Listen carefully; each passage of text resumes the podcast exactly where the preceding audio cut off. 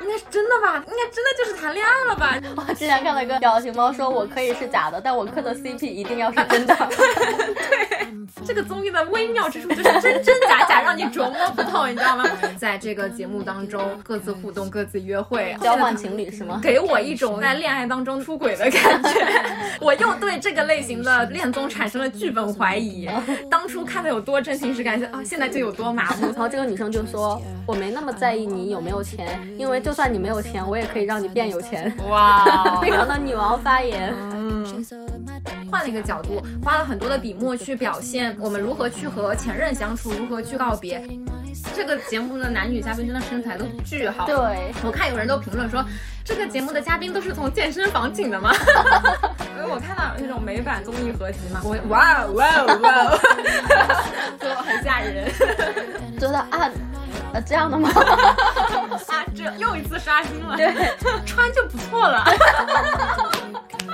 原始原始，这个时机的错过，可能他们俩到最后就是彼此错过，前任就是前任了。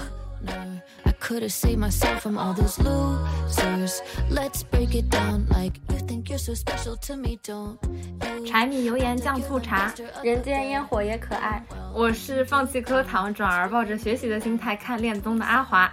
我是去年被恋综不断刷新认知啊，这都可以的乐仔。这期我们主要和大家聊一下恋综。上期在复盘。二零二一年看过的影视剧综艺的时候，发现去年的恋综实在是太多了，体量之大，实在不能够无视他们不提。在播客平台上不停的有看到大家在关注恋综节目，在恋综里面磕糖也好，还是在恋综里面学习如何谈恋爱也好，可以结合我们自己的观看恋综的经验来和大家谈一谈我们对恋爱的观点，和大家来聊一聊恋综。去年中日韩的恋爱综艺越来越卷，都不断的刷新原来的设定。相比以往，他现在非常的侧重表现他的肉体啊、深度啊、各种各样的条件。对，比如说韩国的《单身即地狱》，他们嘉宾回到一些原始的岛屿，靠纯粹的肉体和性别魅力去吸引异性。嗯嗯，然后日本的爱情盲选，双方他们仅靠线上对话来了解彼此，在不看脸的情况下完成求婚到订婚。我还是非常的震惊的，听你讲的时候，面对面但是当中是有个隔板的那种，就在互相看不到的情况下靠语音，我听起来感觉像纯纯的网恋。对对对。然后网恋还没见面就开始要订婚，还有是中国的九零婚介所，他们在节目里面用非常大的分量去讨论价值观，去交换双方的观点，观众经常调侃你，甚至能在这个节目里看到相亲。有一些节目是过度追求肉体，有一些过度追求价值观和灵魂契合，不管从哪个层面都刷新了我的认知。不知道你看恋综是带着一个什么目标？早期可能我自己在看恋综的时候，还会为 CP 线而磕上头啊，就说很甜之类。我现在已经摆脱了这些比较早期的需求了，感觉现在大部分人在看恋综，可能更多的是为了学习一些恋爱小技巧吧，比如说在节目当中学习。如何去发现这种恋爱的踪迹？对方的哪些行为暗示了他可能对我有好感啊？我可以去注重的发展一下。比如说，如何沟通去解决关系里的一些问题，来维系一段感情。然后，如何避免在恋爱当中受伤？就比如说，嗯，异性的哪些行为暗示了他有这种海王的潜质？哎，这种你可以在小红书跟抖音上看到，情感博主呢，就是刻意的去刷这种小片段，又会觉得有点过，有点生硬，你知道吗？但是它融在恋综里面，结合一些综艺里面真人素人的这种行为，理论结合实践吗？对，理论结合案例分析，你知道，你就会 摄入的就很自然。看到这些实例之后，我就会有种啊。那我在生活当中如果遇到这样的人，那我就要提高警惕了。这样的意识，现在就越来越抱着学习的心态去看这些恋综了。现在越来越多的恋综也会有意识的去邀请一些专业的心理学的老师，国内的沈一斐老师他们的一些学术的一些介入，可能也是想要给观众更多的专业的科学的恋爱来支持大家，嗯，去更好的谈恋爱。哦，所以你觉得他们是出于这样的目的才来找心理学老师的吗？对啊，不然呢？我是以为他们为了提升节目逼格，然后强行给了一些学术的外壳去包装它啊。然后他们里面一些心理学微表情的老师说的话，其实我也不太信。我真的会记下来，我有的时候会觉得，哦，是这样，就原来这些细微的无意识的动作，还可以通过这样的专业的视角去解读，觉得还挺有道理的。哦，学到了。哎，可是我看到网上各种八卦帖去分析他们的微表情跟动作的时候，我都觉得胡扯。因为八卦帖的话，我又会觉得它缺乏专业度和权威性。冠以各种很权威名头的这号人过来的时候，就会觉得专家说的有道理。哎，但是讲道理，我之前看过《心动的信号》，专家每次都猜错，但是杨超越每次都猜对。就可能有时候专家在呃也会翻年轻人面前，可能也抵不过年轻人的心思活络。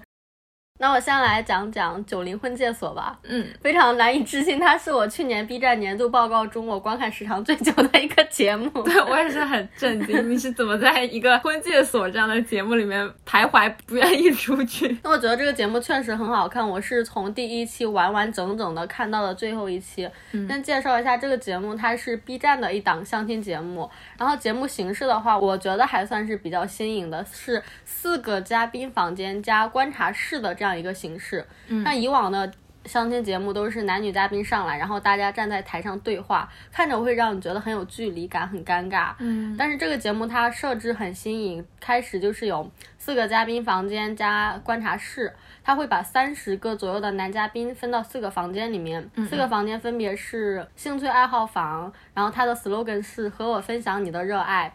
价值观房是你愿意来一场心灵的碰撞吗？以及过去房间和未来房间。哦，房间的划分还挺有 B 站出品的这种传统的，因为我记得之前在做说唱节目的时候，他们也是把一堆这个说唱歌手拉过来，再让他们选，你是。更希望人红还是希望歌红？你是更看重名声还是更看重歌？都会一上来让大家直观的表明自己观点，通过这方面的观点立场去把大家划分开来，就还挺有 B 站的传统的 传统艺能。对对对，嗯，女嘉宾出来之后，她会选择一个自己感兴趣的房间，她在这儿的话就会避免你没得聊的情况，因为现在很多年轻人都非常关注聊不聊得来这个事情。对，就可以此处 Q 一下我们的上一期相亲的。节目，我们的嘉宾杏仁也说过，自己在相亲中非常关注能不能跟对方聊得来这个情况。你聊得来，才能更加快速的去了解对方嘛。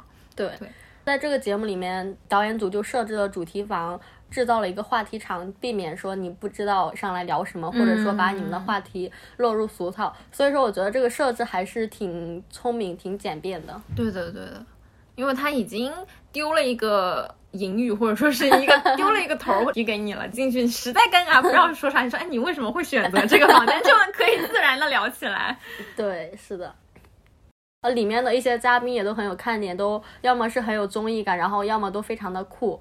我印象很深的一个女嘉宾，她是一个很成功的老板或者说高级合伙人，然后人也非常的随和。她进入房间之后，男嘉宾就问她说。你的收入和你的资源都这么好，是不是对于男方的收入和经济条件之类的要求也很高？嗯，然后这个女生就说。我没那么在意你有没有钱，因为就算你没有钱，我也可以让你变有钱。哇，厉害了，非常的女王发言。嗯，除了她之外，还有一个非常酷的另外一个女嘉宾，她当时面临选择未来房、过去房、价值观和兴趣爱好房的时候，她就说：“我是一个不畏惧将来、不询问过去、一生都在热爱的人，所以我选择来一场心灵的碰撞。”哇，这句话 让我怀疑她是不是事前。准备好的，肯定准备过，好凝练，高度凝练。哦，他是一个博士，确实是文化人做出来的，哦，而且也很明确。对，里面的女嘉宾们大部分都非常的优秀，嗯，然后但是也不全部都是这么的游刃有余，不把镜头当回事儿，然后又很自然。其实也有一些女嘉宾也是很很比较懵，比较可爱，嗯。就面对这么多镜头的时候，比如说后期来了一个女嘉宾，她一上来就说我自己被节目组选中是很意外的，因为前面的人都来的很优秀，怎么怎么样，自己太普通了。就她就有种带着弹幕的嘴巴上去的感觉，因为 看的时候弹幕确实一直都在说怎么这个也这么优秀，另外一个也这么优秀，然后什么姐姐性别不要卡太死，给个机会。有种从观众当中选了个代表。对对，所以这个女生，而且她说的时候眼神特别真诚，特别可爱，然后节目效果也是满分。嗯，除了她之外，还有一个女生也是。他本来是在别的房间没有匹配到男嘉宾，是打算要离开的。嗯，结果别的房间的另外一个男生对他很感兴趣，然后就跑到桌子下面跟导演说：“你能不能让他来我们这个房间？”然后导演就当场拿着对讲机对观察室的孟非和其他的明星嘉宾说：“某某房间的谁谁谁对这个女生很感兴趣。”然后这个女生回到那个观察室之后，你就引导一下她，然后弹幕都在说大声密谋。这个就很有效果。我感觉，假如说没有男生和节目组这样的一个配合的话，其实女生假如说她没有配对到这一趴，可能会被卡掉，会被剪掉。但是反而是男生的这个举动以及节目组的一番安排，然后就很出效果。节目组可能也意识到弹幕可能会刷 这种大声，所以他们就保留了这个片段。对对对对。而且 B 站的观众也对这种场面非常的喜闻乐见。啊，孟非他们收到信号之后就开始进入了那个状态，然后就等着女生进来。然后女生进来之后就说：“哎，刚刚的房间很压抑，我们还有一些什么推拉弹唱的 爱好的房间，你要不要去了解一下？”因为这个女生她一开始就能看出来她很紧张，非常的，而且可能她在那个房间没有配对，她也有点手足无措，有点尴尬。对 对，所以她非常容易被引导，因为她就是一个普通人上去面对镜头的这种感觉。嗯，像孟非他们暗示她的时候，她就嗯嗯嗯，好的好的，然后就进去了这个房间，就很搞笑。虽然它的引导性质很明显，但是观众对于这样的场面也不算排斥。对对对，可能也是迎合了 B 站这群观众的爱凑热闹的心态，爱起哄。对对对对对的，对他们最后还牵手成功了。哇！那节目组啊还要加鸡腿了，拉牵线成功了。每个房间里面是一群男生和一个女生加上一个嘉宾这样的配置。哦。懂了，B 站本来很懂年轻人，所以他们在房间里面也会讨论一些问题，会讨论你如何看待纸片人恋爱，嗯，非常的 B 站。二次元。对，讨论说父母离异对孩子带来的影响，嗯嗯嗯，原生家庭这种。对，就大家经常会在网络中看到的一些话题，还有一些非常海王的发言，说我是一个不婚主义者，我想谈一场有期限的恋爱。哦，这也还好啦，没有海王。我感觉海王是那种同时多线这种有点劈腿的感觉，但这个其实。也还行啦，只是不是冲着结婚去的。OK，相较于其他的相亲节目，他敢去讨论这种话题，其实已经算是比较敢讲的了。对对对，他每一期都会有很大的篇幅去交流各自的观点，然后弹幕经常说，你甚至能在这个节目里看到相亲。嗯，确实是谈的还挺相亲。不是，是因为他们经常辩论、交换观点，就是它很像一个辩论节目。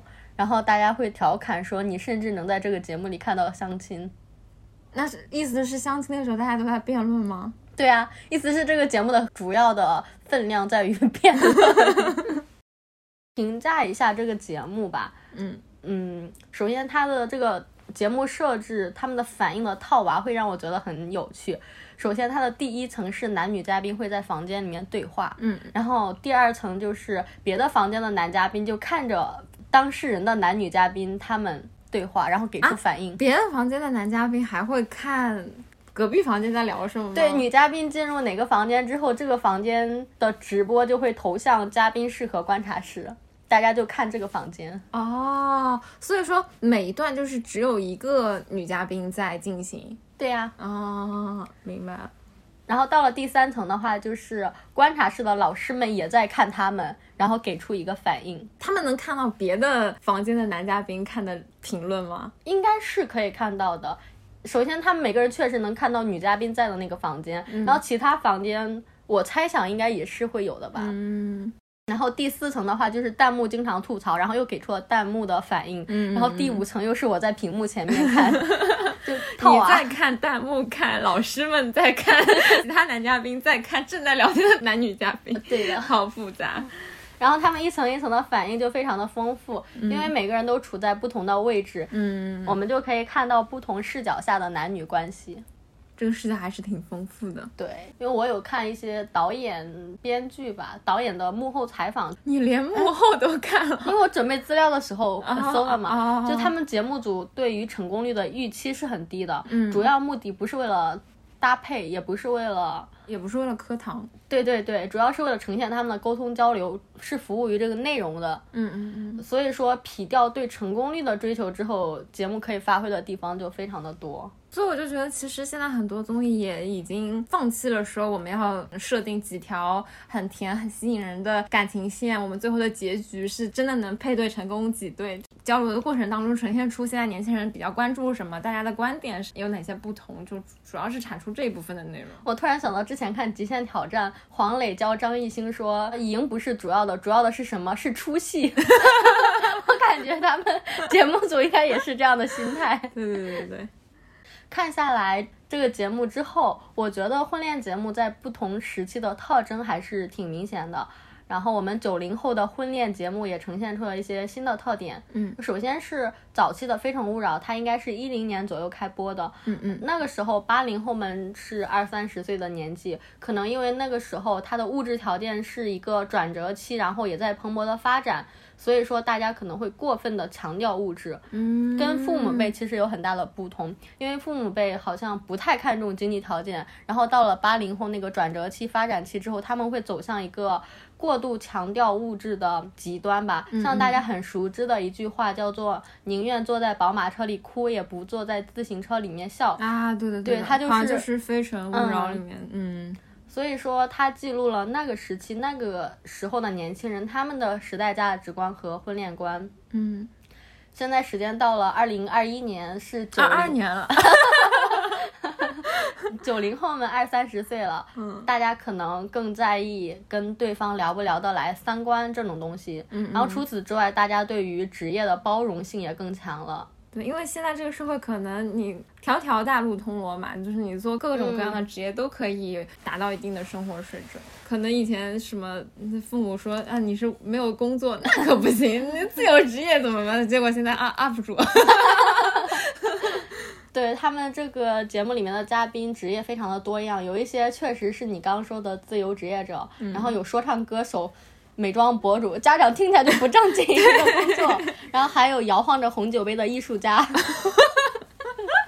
因为那个大哥他的人设非常的明显，那节目组可能也要给他这样一个标签，他每期就是扎着头发，然后摇晃着红酒杯发言，然后每次他出场的时候，弹幕就开始刷大哥来了，大哥来了，然后刷摇晃的红酒杯，他是。刻意的从第一期就带着红酒杯，对，从头到尾。哇哦，他们有聊起过他手里的红酒杯吗？偶尔会调侃一下。女嘉宾说：“嗯，请问您为什么要带着一杯酒红酒？”女嘉宾应该不会问这种问题，感觉有点傻，这是观众才会问的问题。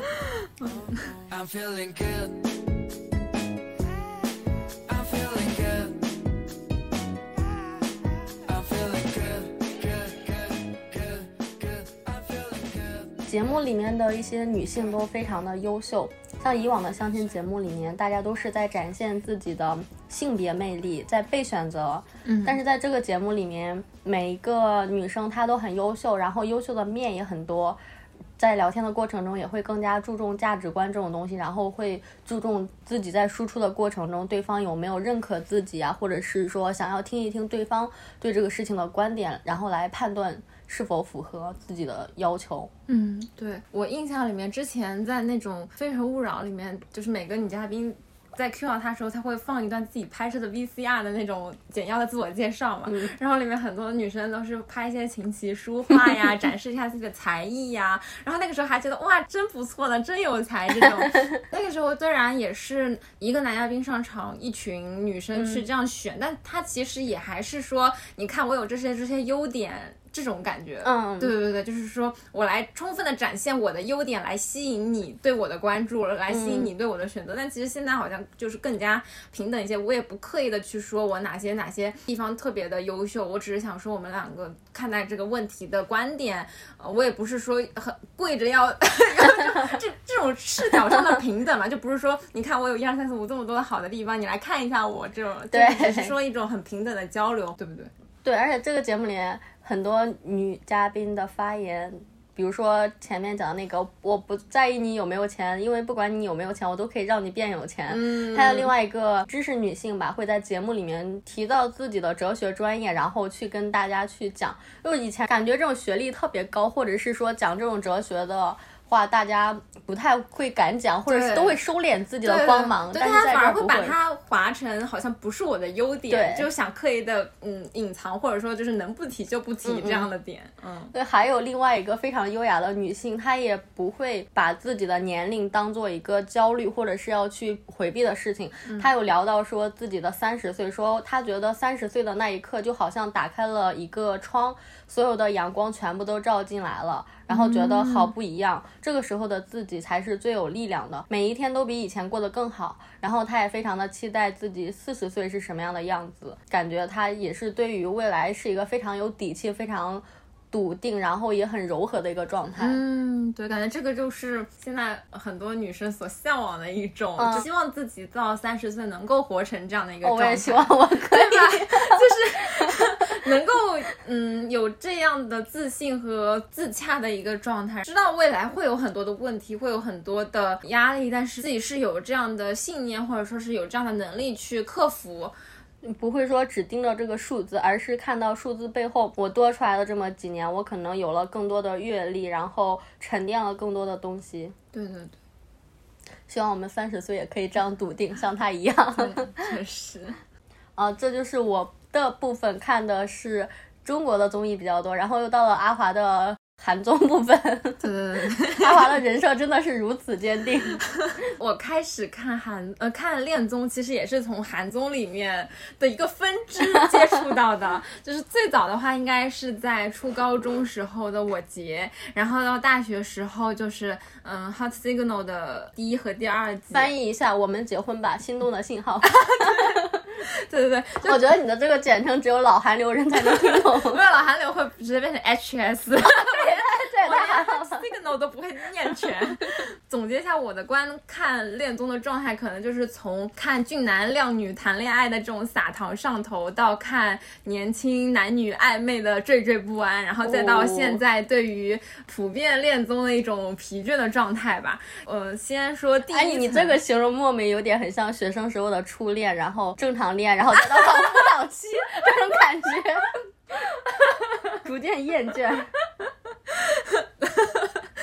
逐渐归于平凡。嗯 我竟无话可说，就没有办法反驳。简单的把我看到的几个不同类型的恋综进行了一个等级上的划分。然后初级阶段的恋综的话，在我这里可能就是我结。然后我们结婚吧，它这个综艺节目呢，呃，通过节目组去邀请呃明星 idol，然后让他们来一对一的谈恋爱，然后呈现的其实是一个婚后小夫妻俩的一个生活状态。随着年龄的增长，我现在再回头去看那个节目的话，其实就会觉得可能他们就比较像成年人版的过家家吧，就是啊，我当爸爸，你当妈妈，然后大家一起去做饭，一起去玩，但其实他们是很缺少一些人和人、个体和个体之间看待事物的观点的交流的，只是单纯的呈现出一个我们很甜，我们很有 CP 感，我们可以疯狂撒糖的这样一个效果就 OK 了。等一下，我想问一下，你们当时看的心态到底是大部分都是相信的吗？因为我第一次听说这个节目设置的时候，是我在上高中，然后我身边一个韩流女孩告诉我说有这样一个恋爱综艺，两个明星他们本来不是情侣，但是在这个节目里面要让他们变成情侣，或者说要让他们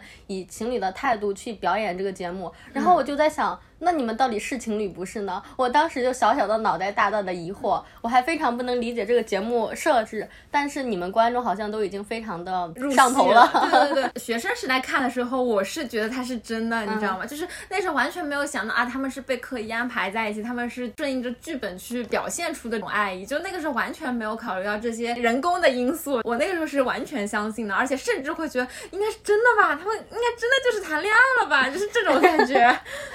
我之前看到一个表情包，说我可以是假的，但我磕的 CP 一定要是真的。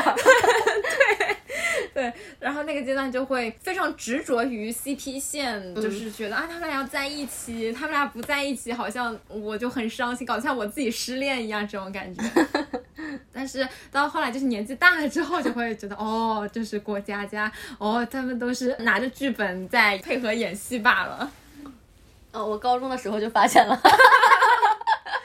你高中时候想不通也很正常，因为你已经逻辑比较完整了，你会觉得哎，这个说不通啊，就很正常，这个都是骗小妹妹的，这个小妹妹还要加一点韩流的追星的滤镜。当时想不通的就是，明明观众知道是假的，但是他们又会演得很真，观众会怀疑是不是真的。但是同时，我非常坚定，一开始就是假的，就真真假假，我分不清楚。这个综艺的微妙之处就是真真假假，让你琢磨不透，你知道吗？你觉得他们好像真的在谈恋爱吧？但是他们又是在职的 idol，他应该是不允许谈恋爱。但是你说他们不是吧？但是他的眼神里面又掉了蜜一样，让你每天在期待他们后续的一个互动，然后又会在他们互动当中不停的揣摩他们到底是不是真的在谈恋爱。那我只会觉得韩国的 idol 们都非常的敬业。之前崔始源不是参加。了一个中国的恋爱综艺吗？嗯，他跟刘雯是一对，然后他也非常的敬业，演的也比中国的演员演的要真。对，就你可以看到他们的业务能力是很过硬的。就你这样说的话，就可以解释通了。就因为他们演艺圈、娱乐圈，大家演技都太好了，你知道吗？就 让人会觉得是不是认真的？表情，他的那些肢体动作都让人觉得很不刻意，就是比现在国内。呃，一些演技不太好的，只会瞪眼的演技要自然很多。哦，对，嘉宾如果说在外面活动的时候，这个恋爱节目的摄像组不是也会跟着吗？嗯。然后有一次是在活动的后台，崔始源跟刘雯他们在一起，然后崔始源就向别人介绍说这是我的女朋友。啊。然后我就啊，我说啊，这就是韩国艺人吧？他们的专业也太强了吧？刘雯可能就是处于一种很尴尬的状态，就像是中国的明星对于综艺节目没有这么当真。然后刘雯就白说啊，不是不是。然后崔始源就嗯，不是吗？啊，非常的入。戏，嗯，对对对，是只能说专业素养吧。只要那个镜头啊一开啊，大家就自然入戏，不像呃中国演员可能还有个啊，我们开始啦，我们开始录综艺了，刘雯才会意识到啊，我们进入到那个 CP 的状态。嗯，果然很专业。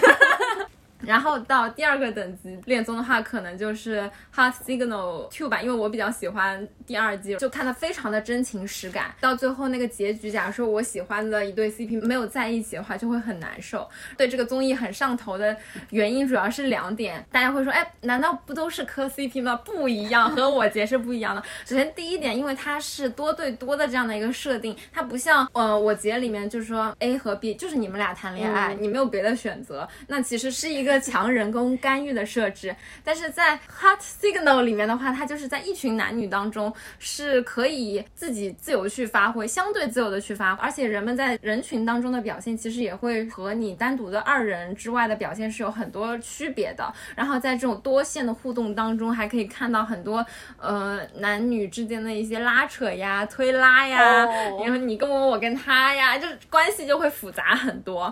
然后第二个喜欢的点的话，就是。因为为他这个节目的主人公都是素人嘛，我刚刚吐槽说，哎，你看我姐里面的明星业务能力太强，各个演戏都演的太像了，然后到 s t i l 哈，电脑里面之后，我就会觉得，哎，都是素人，应该没有什么主角，没有明星光环吧，没有那种很超强的表演能力了。然后我就会觉得看综艺的时候的可信度提高了很多，而且同时他们也会作为普通人，有很多真实的情绪反应啊，情感流露啊，也能够拉近和我观众的一个距离，就有种我好像也能去参加这样的素人节目这种错觉。你确定嘉宾都是普通人吗？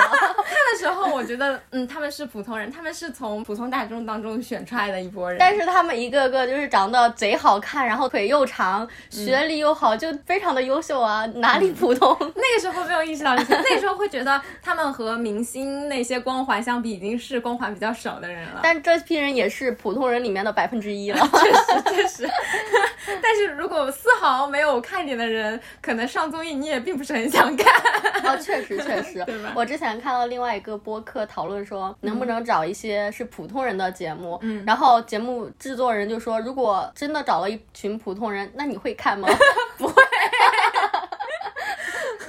刚刚说了两点的话，就是我比较喜欢这个档恋综的一个原因。但是后来呢，也是随着大结局，我喜欢的 CP 没有在一起，然后节目结束之后，也爆出来 ins 上的消息啊，或者说是人设崩塌的一些 消息，所以说我又对这个类型的恋综产生了剧本怀疑。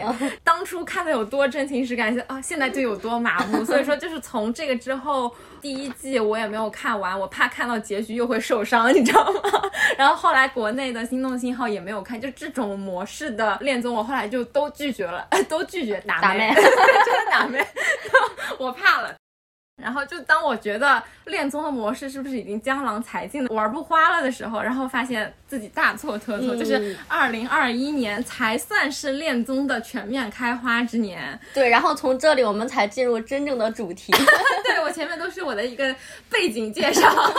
二零二一年的恋综进入了一个内卷的时代，它的节目模式和尺度都越来越大。之前还是找一群互不认识的人来谈恋爱，然后现在节目组织就绞尽脑汁的在嘉宾身上做文章。第一类的话，就比如说之前是互不认识，那我们这次就换成曾经是情侣，或者说是现为情侣。然后这里 感觉这里可以拿捏的部分就更多了。对，这里比较有代表性的综艺节目就是一个是交换的日子，一个是换成恋爱。交换的日子的话，它是四对正在吵架中的情侣，然后在这个节目当中各自互动、各自约会啊，就是交换情侣是吗？对对对对，后面的套路就和。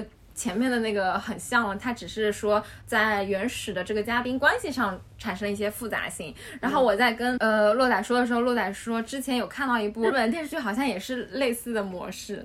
对，当时朋友推荐我说有一个节目叫做《爱情洗牌》，然后节目设置就是由四对情侣，嗯，处于已经分手或者是准备分手的状态，然后。觉得既然我们彼此不合适，那我们八个就放在一起，大家第一轮开始互换情侣，然后互换完之后，大家到下一轮再开始交换其他的情侣，然后八个人在内部配对。让我难以置信的是，结局的时候，他们果然在这种交换之中找到了另外一半，就没有跟自己原来的情侣在一起，一对都没有保留没有没有。Oh my god！然后我当时看，果然还是新的 很香啊。然后我当时看的时候就觉得，啊，果然这是日本的电视剧。我一开始这个设定就让我觉得很。难以置信，然后结局也是。他们找到了其他，我在想，如果是中国的电视剧，肯定是他们在兜兜转转之后发现，哦，原来我最爱的还是原来的你。啊，对对对。但是在这个日本电视剧里面，他们就，嗯，原来的就是不行，我就是找到了下一个。哇，不愧是日本的影视剧，而且是前几年就有了，对吧？对对。啊，那也有可能韩综有借鉴它这部分的元素。怎么说呢？就给我一种有点像在恋爱当中出轨的感觉，就是心理上无法适应，因为它毕竟一段关系。还没有结束吗？就只是说在吵架中，或者说在冷静期，然后他又去勾搭别的，就会有一种嗯，心理上没有办法太接受。而且这个综艺的男女颜值也都不是很高，所以说同时期呢，我就看了另一个恋综《换乘恋爱》，它是四对已经分手的情侣，这样你就可以接受了，对吧？哎，对。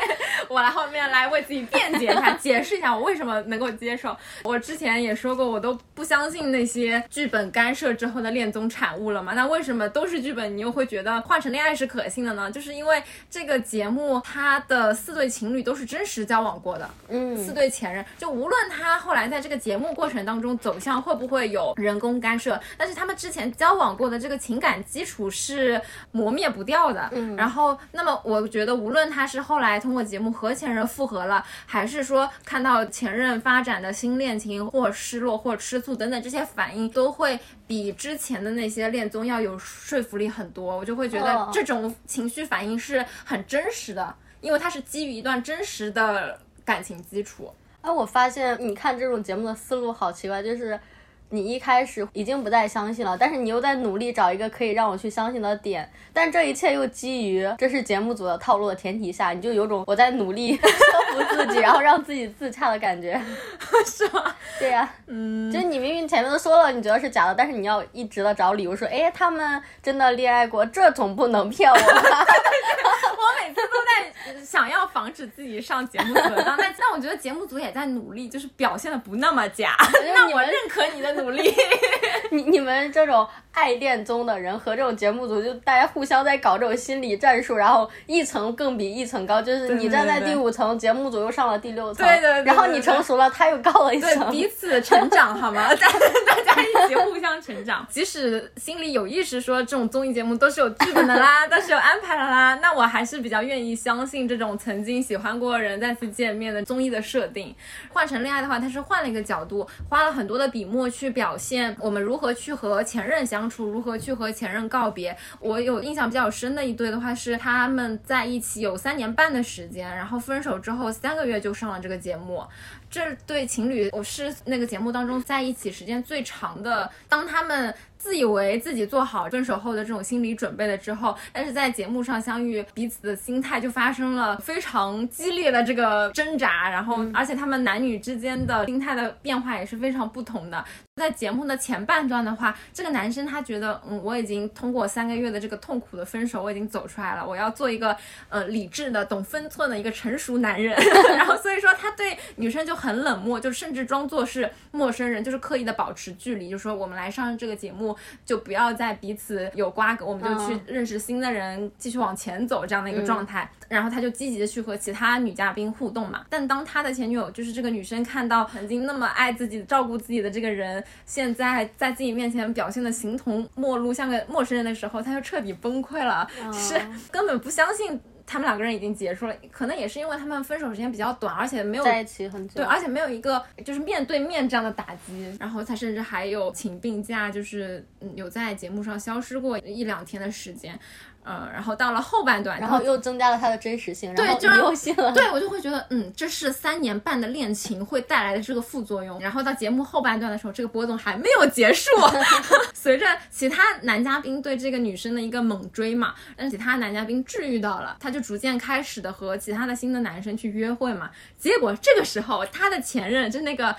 假装成熟稳重的那个男生，他又觉得自己离不开他的前任，他的女朋友就会觉得啊，前面都是自己的伪装，这个分手的后劲又上来了。反正他的状态一直持续到最后大结局的时候，他都想去再追再挽回，但是就已经来不及了。就只能说恋爱可能都是时机吧。就前面一个是女生她想要去挽回，另外到后半段又变成男生想要去挽回，这个时机的错过，可能他们俩到最后就是彼此错过，前任就是前任了。通过这个恋综就可以看。看到不同类型的分手后的这个状态，我刚刚提到这对的话是节目里面最虐的一对，然后也是骗到观众最多眼泪的一对，就是我一就跟着那个女友一直哭，你知道吗？就觉得太虐了吧。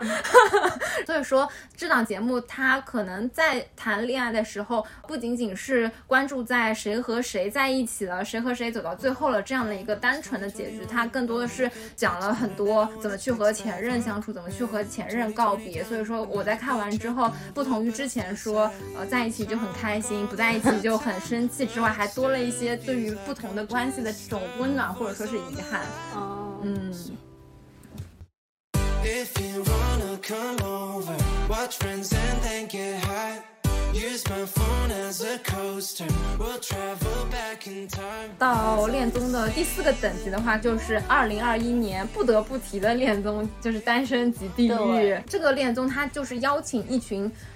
俊男靓女到海岛上去生活，然后原本的大本营是地狱岛，然后地狱岛的生活条件比较艰苦，每天通过互相的投票，假设互选成功的话，他们就可以到天堂岛去约会。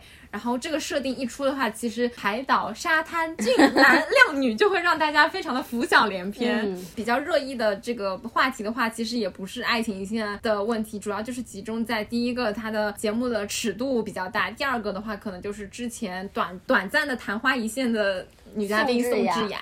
对，所以我们现在可以结合这两点来展开。嗯，聊一聊《单身即地狱》这个节目还挺火的，但我一开始没有看，原因是因为我有潮人恐惧症，因为这个节目里面每一个人都穿着比基尼，然后讲话也都非常的有攻击性，然后我就害怕。对对对，这个节目的男女嘉宾真的身材都巨好。对，我看有人都评论说。这个节目的嘉宾都是从健身房请的吗？然后我就我就喜欢看一些温温柔柔、岁月静好的节目。然后我们说要录这期恋综的时候，我说要不我就给你当一个捧哏。然后阿华一直讲单身基地，然后我就在旁边，哎是吗？哎这样吗？然后阿华说不行，你必须要去看。然后我就打开看了看，说一下我对这个节目的认知。嗯，首先也是。被大家讨论很多的嘉宾，他们的个性都非常的有吸引力吧。嗯，上来就是拍每个嘉宾的身材，导演组会问你觉得你最有吸引力的地方是什么，然后说我的屁股很好看。我当时就觉得啊，呃这样的吗？啊这还可以这样吗？就又一次刷新了。对，会采访这些女孩，然后有一个女孩就说我是勇往直前的类型，如果有喜欢的人，我一定要和他交往。然后另外一个女生说，不管遇到什么样的女生，我都有信心赢过她。啊，对，就是宋智雅说的这句话还挺火的。对对对对对。然后还有另外一个女生，她长相不像是很有攻击性，是我们大家看到那种非常清纯可爱的那种女生。然后问她的时候，她也说，如果我遇到喜欢的人，我一定会有明显的反应。嗯，就所以我们就能看到，不管你是外形啊，或者是你是什么样的，处于什么样的设定，但是在这样的场景下。我们每一个人都非常的有攻击性，他们的发言都是要去争取理想型的这样的感觉。嗯，节目的设定也非常的微妙，就是想要展现这些男女嘉宾们最原始的性吸引力。对，开始就说是一个地狱岛，然后大家来到了这个岛上，然后旁边的道具也都是火把呀，各种很原始的东西，然后镜头也是一直在切火把，然后切太阳，说现在室外温度三十二度，然后过了一会儿，什么现在室外温度是。多少度？嘉宾们都在出汗，然后拿手来扇风，就是镜头就开始拿捏，给我一种特别原始、特别丛林法则的感觉。嗯，这个节目呢也非常的能满足观众的窥私欲的感觉。嗯，会有那种 BGM，也不是很甜的 BGM，而是那种噔噔噔。就，是是？我说我说的有点冒的感情，但是就是有那种我看的纪录片，然后拍原始部落，然后那个狮子可能在狩猎时候那种很紧张的音乐。哦，明白了，大概懂了。反正我觉得奈飞就很喜欢拿捏这种人性最原始的东西，就比如说《鱿鱼游戏》这个电视剧，之前贝尔的《荒野求生》火了之后，奈飞也跟贝尔去搞这种荒野森林的节目，包括。单身即地狱，嗯，他们就喜欢拿捏这种最原始的东西，然后我不喜欢的东西。首先，它的原始就体现在大家的穿着上面，对这档综艺它在海岛的这个背景之下，大家穿的都非常的海岛风。我说的海岛风不是夏威夷那种带花的 T 恤啊，就。那些男嘉宾就压根上半身就是不穿，他 就是裸着。男嘉宾可能在节目上上半身裸着的时间比穿衣服的时间要长得多得多。然后很多那种海边的小游戏，你知道吗？都是裸男。奔跑裸男真的，我就被吓到了。屏幕上面就是嗯，四个穿的也挺凉快的女生站在旁边，就看着一群裸男在飞奔，然后为了抢那个第一、第二、第三名，你知道吗？他就很喜欢搞那种雄竞那种比赛。对他们第一天是下午来的，第二天早上七点钟，嗯，每一个人都起来开始健身，然后穿的也是男生可能也是光着上半身，然后女生穿特别特别紧身的健身服，然后一身穿就不错。错了，原始原始，对他们一群男男女女在一起，呃七点钟就开始健身，我看的时候就啊，其实那个画面真的是有点，对于我们这种比较温文尔雅的传统小女生来说，真的是有点难以接受。我在用手机看的时候，画面上的。露肉部分太多了，一眼瞄过去都是一群肉在那边晃，就有点感觉哪里有点不太对劲。你之前跟我说，你看的时候觉得自己在看什么不对的东西。对啊，就是它的鹿肉部分太多了。嗯，它的尺度大还体现在就比如说他们配对成功之后去天堂岛，他们的约会的尺度也很大，就什么一起泳池约会啊，然后女生穿比基尼呀，啊什么还泡澡约会，你知道吗？两个人。坐在那个还挺狭小的一个澡堂里面，要坐在那边约会，我就想说，你要聊天，你出来聊不好吗？泡在浴缸里面聊。然后我看到这个，我就大概有点理解为什么会上 B 站热门了，就 毕竟老色皮很多。之前还有一个韩综也是恋爱综艺，但我没搜到名字是什么，也是一群男男女女约会，就从开始所有人就是在泳池边，然后都穿着比基尼，然后穿着泳衣，然后就开始做游戏，然后做完游戏之后会拿那个马克笔在男生在异性身上写字，然后看的时候就就莫名有种海天盛宴的感觉，我就啊，这是能过审的吗？嗯，韩国综艺尺度确实是。很大，对。然后我后来在做。嗯，功课的时候发现哦，原来这个《单身级地狱》的节目概念，奈飞还做过美版和拉丁版，大家也懂的，就是当更大尺度是吗？对，当这个尺度摆脱亚洲含蓄的框架之后啊，你知道到了美洲热情似火的这样的国度之后，这个尺度就是更大了。大家大家想象一下，就是我看很很多人在看《单身级地狱》的时候，就是说他就不能穿上点衣服吗？大家都会觉得好担心，你穿点吧，你冷，别着凉了。但是大家能够想象到美版人家穿就不错了，你要庆幸他们还没有全裸，好吗？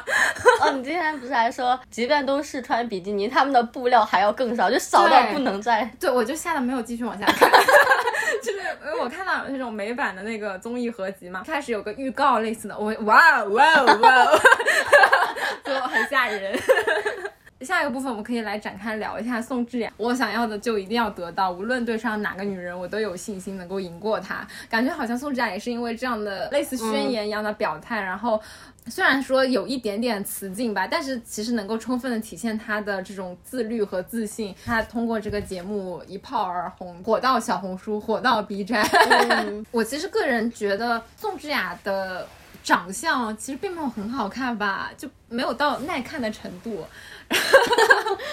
对，所以就之前那一阵他们的疯狂刷屏、疯狂营销，真的让人有点作呕，就是 就是经常看他的脸就会很腻。哦，你这么一说，想起来我一开始没有看《单身即地狱》，就是因为我对他的认知都来自于宋智雅，然后他的呃妆容啊、发言啊，都让我觉得攻击性太强，然后我就嗯看不下去，我超人恐惧症犯了。我能够理解，就是为什么大家会喜欢这样的人设，他身上的那种。自律可能是让他自身形成一种很强大的魅力，这种魅力其实无论他是在同性当中还是在异性的眼中，都会让他能够嗯自然而然的产生一种恋爱的自信吧。我觉得宋智雅她能火，其实一方面可能是她的身材比较好啊，长得相对好看，虽然我们不太能理解，但是另一方面可能受到女性观众的欢迎，可能就是因为她自身的这种自律和自信。然后说完《单身级地狱》之后，和大家分享一个我最近发现的相对比较有营养的一档恋综《爱情盲选》，它的原名叫《Love Is Blind》。在这档恋综里面，它是许多。呃，男男女女看不到彼此，就是纯聊天的方式，就像刚刚呃节目一开始洛仔说，其实是有点网恋的那个感觉了，然后去了解彼此，呃，只有聊天环节，呃，男女生才会有这样的互动，通过盲聊的方式，在一定的时间内去呃求婚订婚，在订婚后一个月时间之内，然后大家在现实生活当中就是面对面的这样的相处嘛，然后通过一个月的考验，OK 的话，那他们就会顺理成章的就去结婚，然后。然后不 OK 的话，那可能就算是牵手失败，订婚就就取消这样的。嗯，它能够比较有营养的一个体现，就是相比之前的那些恋综，其实在价值观或者说是观点的输出上又更上升了一个等级吧。所以说，在我这里是我看过的恋综的 top 级别的恋综。首先，第一点，它的尺度大，但它的尺度大是大在它的一些价值观的方面，而不是说单纯的通过露肉、通过一些呃视觉上的冲击来形成这种尺度。首先，通过这个短时间盲聊之后直接订婚的这个啊节目设置，就非常的给观众很大的冲击和也给观众很大的一个噱头。我当时你跟我讲的时候，我。第一反应就是玩这么大吗？因为我看这种综艺，我一直都是保持着怀疑的态度。嗯，但是你现在居然跟我说，他们真的是在录节目，真的是没有见过对方，只是线上聊，然后就要求婚以及订婚。嗯，我当时好震惊啊！对，然后在这一点的话，也会让我觉得，天呐，这个恋综直接牵涉到一个现实生活当中，一个很现实的结婚，那总不能是假的吧？玩这么大，所以说我看的时候也会比较有可信度，会就会比较认真的去对待里面的交流一些环节。然后第二个点就是，呃，这个节目它参与的嘉宾普遍年纪都会偏大一些，就不像之前的恋综都是，嗯，二十几岁小年轻谈谈小恋爱这种感觉。但是在这个节目里面，就是三十岁上下，有的还会有四十多岁的，然后有的可能也结过婚。所以说从他们的聊天过程当中，就会发现他们关心的问题真的就和之前那些年。年轻男女谈恋爱聊的东西完全不一样吧？因为最后要走入婚姻的，他们也都非常明确自己想要什么，所以在聊天的过程当中都会聊一些很现实、很直接的问题。呃，比如说有的人就会说，我是一个很传统的男性，我会婚姻当中要求女方全部承担家务之类的。他会在节目里面说这样的话，不怕被骂死吗？不会怎么说呢？就是我们现在肯定会说他很男权，或者说他过于大男子主义。他也说了，就是说我就是一个我就是一个很传统的男人，我会对呃我的妻子有这样的期待和要求。那他也是每次在和别人聊天的时候都会说，嗯，你喜不喜欢做家务啊？你喜不喜欢做饭啊？你介不介意这种？而且他好像也是三十多岁一直没有结婚，可能也是因为这个原因，就是结不了婚。所以他其实对自己的这个要求以及这个要求所带来的一个现实的情况，还是有个清晰的认知的。他没有说你不接受你好奇怪哦，他没有去 diss 别人嘛，就只是说我的观点，我的哎，他如果在 diss 别人，那我真的是。你你想上天吗？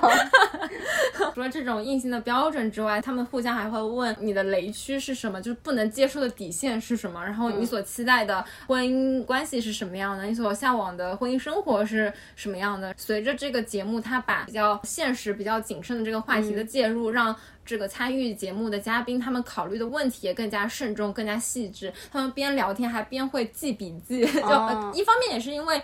见不到面，一一方面是因为就是聊的人也比较多嘛，就是你每天都要和不同人聊天，你要呃了解不同人他的性格、观点、他的想法。然后另一方面就是他们聊完之后回去，真的会很慎重，就会想说哪一个才是最适合我的，对着自己的笔记本在你说不停的翻阅。你说他们最后会不会搞一个表？就比如说把几个维度弄出来，然后 A 男的优点是什么，七十分，然后他的缺点是什么，扣十分，然后看一下谁的总分最高，然后评价出。一个综合素质最高的人，就真的会有类似的这种，就是用工作的方法去择偶。节目当中有一个女嘉宾，她好像是在那种咨询公司，她就真的是用一种工作的方式，用工作的方式再去说我对异性的要求是四个维度，然后通过聊天我了解这个男生他在我的维度当中他是在哪个象限里面这样这样这样，然后包括他在和异性的。交流当中，其实也给我一种职场汇报的感觉，然后以至于他最后呃有一个他很喜欢的一个异性，最后想要争取和他牵手成功的时候，他做了一个纸质 PPT 一样的东西给他，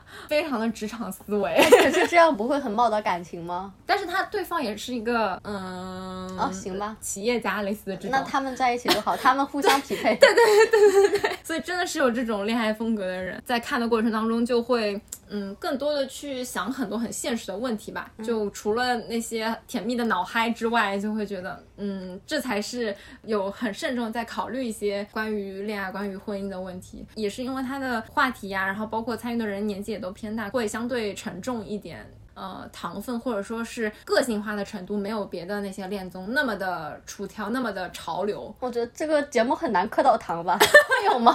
我我有看到一个，就是能看到啊，他们俩应该在一起这种感觉。是因为他们俩都是企业家 PPT，所以你想让他们在一起我就不吃 PPT 那套，我一个到他们俩我就快进。特别那个女的，她 一方面她又表达出一种很恋爱脑，我好喜欢这个人；嗯另一方面，她又不停的在用汇报 PPT 的这个语言去表述的时候，我就非常不喜欢她。哎，我想问一下，你前面讲的这么多，都是基于他们完全没有见面，然后经过一系列考察之后觉得可以，然后就订婚吗？对的，对的。但是我作为一个肤浅的人，外在还是有点重要的吧？对，所以你牵手成功之后，后面的一个月就会让你去面对面的生活交流、旅游、出出去玩，就是节目会设置这样的时间让你去考虑。那他们见到之后，成功率还高吗？我还没有看完，我还没有看到结局。经过几轮聊天之后，他们会在看不到对方的时候进行一个“你愿不愿意嫁给我”之类的这种环节。男女双方就会走到一座桥的两端，呃，随着门缓缓打开，这就是他们第一次见面。然后他们到桥上去，男生给女生递戒指求婚这样的一个环节。然后在这个环节当中，因为看到脸了嘛，然后哎，有没有人当他？他他没有，他没有没有说丑剧。就有的人会说和我想象当中的完全不一样 有的人会。有的人会说，哎，太满意，我非常非常满意，他对方很可爱，或者对方长得很帅、很沉稳之类的，会有不同的表达吧。但是还没有说啊，他长得太丑了。但是这个外貌因素可能会在后面的一个月的真实的交往当中会。有影响。假设他真的内心觉得他好像长得有点难看的话，那他后面可能怎么相处都相处不好。感觉这个恋综从内容上比较吸引人的点，也就是在看不到对方的情况下，你是否会真的喜欢上、真的爱上一个人，然后再从看不到的这个阶段转向看得到的现实生活的阶段的话，最后的成功率高不高？就包括你你后面很好奇的这些点，我就会觉得这些话题还是挺吸引人的。感觉日韩在恋爱综艺的模式上面做的尝试还是挺多的。以前也听过一个日本的算是恋爱综艺吧，叫做双人床。嗯，是会让两个男女他们在一个公寓的一间房里面住大概七天左右，他们一开始就直接同居，嗯，然后除了厕所之外，所有的地方都有摄像头，这里就只有一张床，你们就必须要在一起睡觉。然后节目组的采访的时候还会问昨天睡觉之前，哎，你在想什么呀？呃，去会去问女嘉宾你是怎么样讲的，然后女嘉宾要很。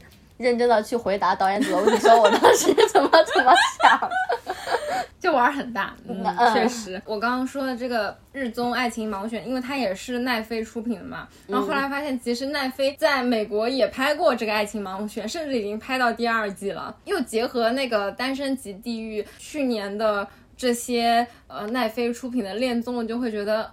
啊，让我们觉得尺度很大的恋综概念，原来都源于一些西方，就是那就会觉得可能美版的恋综尺度其实是在顶层，就是他们已经这波他们在大气层。对，亚洲环境下，可能日版恋综在呃尺度在第二层，观念上比较破格，比较让人。觉得啊，这都行的这些设定，然后韩综现在进阶到了第三层，先是在画面视觉上给你一些冲击，然后国内的恋综可能还在初级阶段，可能在幼儿园阶。对，之前我们也讨论过，会不会是因为像美国或者西方社会，他们之前有过这样的类型的综艺，那为什么在我们网上就在国内就一点水花都没有，一点热度都没有？但是，一旦发现我们的亚洲邻国日本出来这样的，韩国出来这样的，我们就突然会觉得，哇，这都可以，都是东亚民族，你们可以，那我们也要试试看，就 一下子进入到我们讨论的范围当中，就会觉得可能是通过奈飞到日本，或者说到。韩国这样的一些移植，打破了亚洲综艺和西方一些综艺的一些隔阂。当日本和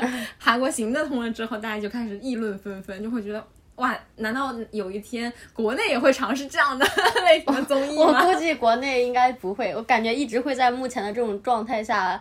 徘徊，因为首先国内的观众的接受尺度还是比较小的，再加上我们的审查制度实在是 太严苛了，可能你就不说立案，我觉得在内部提出提案的时候，你可能才到小组长的这个级别就已经被否掉了。嗯，但是我觉得国内现在的初丁阶段的这个恋综 也会腻吧？就心动的信号现在拍到第几季了？上一季糊了，你看就是。已经没有办法再吸引到人，观众只会上一次当，好吗？只会上一次剧本的当。你看我这种上过 当的观众，你不搞点新花样，是不会再上你的当的了。不过去年好像就是那个《再见爱人》还不错，但他可能也是和之前我们说的就是前任的这个关系嘛，从婚姻、从夫妻的这个角度去切入，然后。但是我们俩因为可能年纪也没有到，然后不想看到太多婚姻当中的裂痕，或者说是一些分歧，只想看一些甜甜的内容。对对对对，因为也没有看，这里就是顺带的提到。那这一期恋综我们就聊到这里就结束啦，猝不及防的结尾，因为实在想不到什么可以升华的地方。希望有看过恋综的听众可以在评论区跟我们留言互动，大家想要吐槽的点，想要嗯安利的恋综都可以留言给我们。然后不喜欢恋综的朋友也可以在评论区说说自己不喜欢恋综的点，是不是因为剧本设定过度？我每次跟我男朋友说，哇，我看的好上头啊！我说我看的停不下来，他说不都是剧本吗？演吗？我也是这样想的呀。对，就是啊，很理性的人就是不会上恋综的当。之前我会努力的在你发言的时候互动，刚刚在讲你看哪个的时候，你觉得这个好真，前面很假，然后我就在旁边，不都是假的吗？有什么区别？然后就想要跟你互动，但找不到太多可以互动的点。在我这里，他的可信度是有在逐级升高的。我还。用心良苦的跟大家说，我的一级、二级、三级、四级、五级，就是这些恋综在我这里的可信度就是逐步升高，但是在我这里没有本质区别。对对对啊，那你和我男朋友是一样的，就是他就觉得综艺都是有剧本，都是演的，也就骗骗这种小姑娘。那我们这期节目到这里就结束了，大家拜拜，拜拜，下期再见。欢迎大家在小宇宙、喜马拉雅、苹果播客、荔枝、蜻蜓、网易云、QQ 音乐、微信听书小程序等泛用型播客平台订阅《人间烟火也可爱》。有任何建议或选题，欢迎投稿给我们，可以添加微信“可爱 FM 幺幺幺七”或发送至邮箱“人间烟火也可爱”的首字母小写加上幺幺幺七 at 幺二六点 com。